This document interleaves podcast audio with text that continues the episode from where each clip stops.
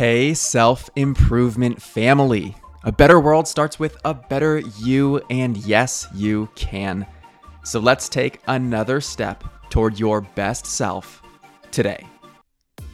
I want to use a metaphor to explain how we're affected by the things around us. I want you to picture a big, powerful ship, whether it's a military ship, a cruise ship, or some other vessel. It spans long across the water.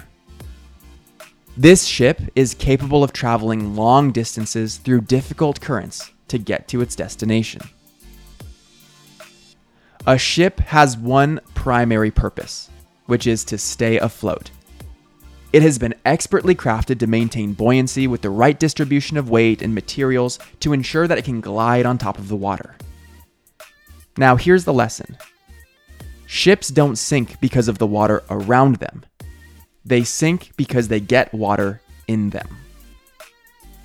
The same is true for you and the influences of your life. You might be surrounded by the very thing that is your demise, but it doesn't need to negatively impact you. Like a ship on top of water, you must navigate the danger, temptation, and vice around you without letting it affect you. Just because you're surrounded by something does not mean it will dictate your life. Of course, it has the potential to, should you let it win. But there are real things you can do to decrease the chances of that. First is preparation. Understand the environment you're entering. What storms are out there, and how might that expose your weaknesses? Think through the physics of what materials and structures you need to maximize your frame. Sun Tzu says in The Art of War Every battle is won or lost before it is ever fought. Preparation creates confidence, which creates more presence to make the right decisions in the moment.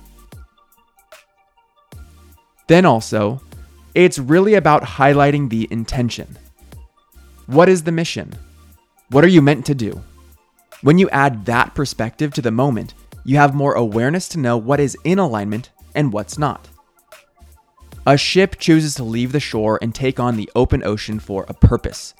And when you connect to yours, you find more direct ways to navigate the waters as effectively as possible. The expectation cannot be that you avoid risk and danger at all costs, but rather that you can confidently move through it, knowing how to prevent its influence on you.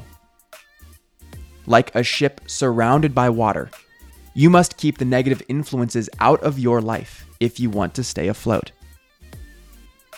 I'm Brian Ford, and hopefully this new perspective clicked for you. I encourage you to reflect on it. You grew today. Let's do it again tomorrow on Self Improvement Daily.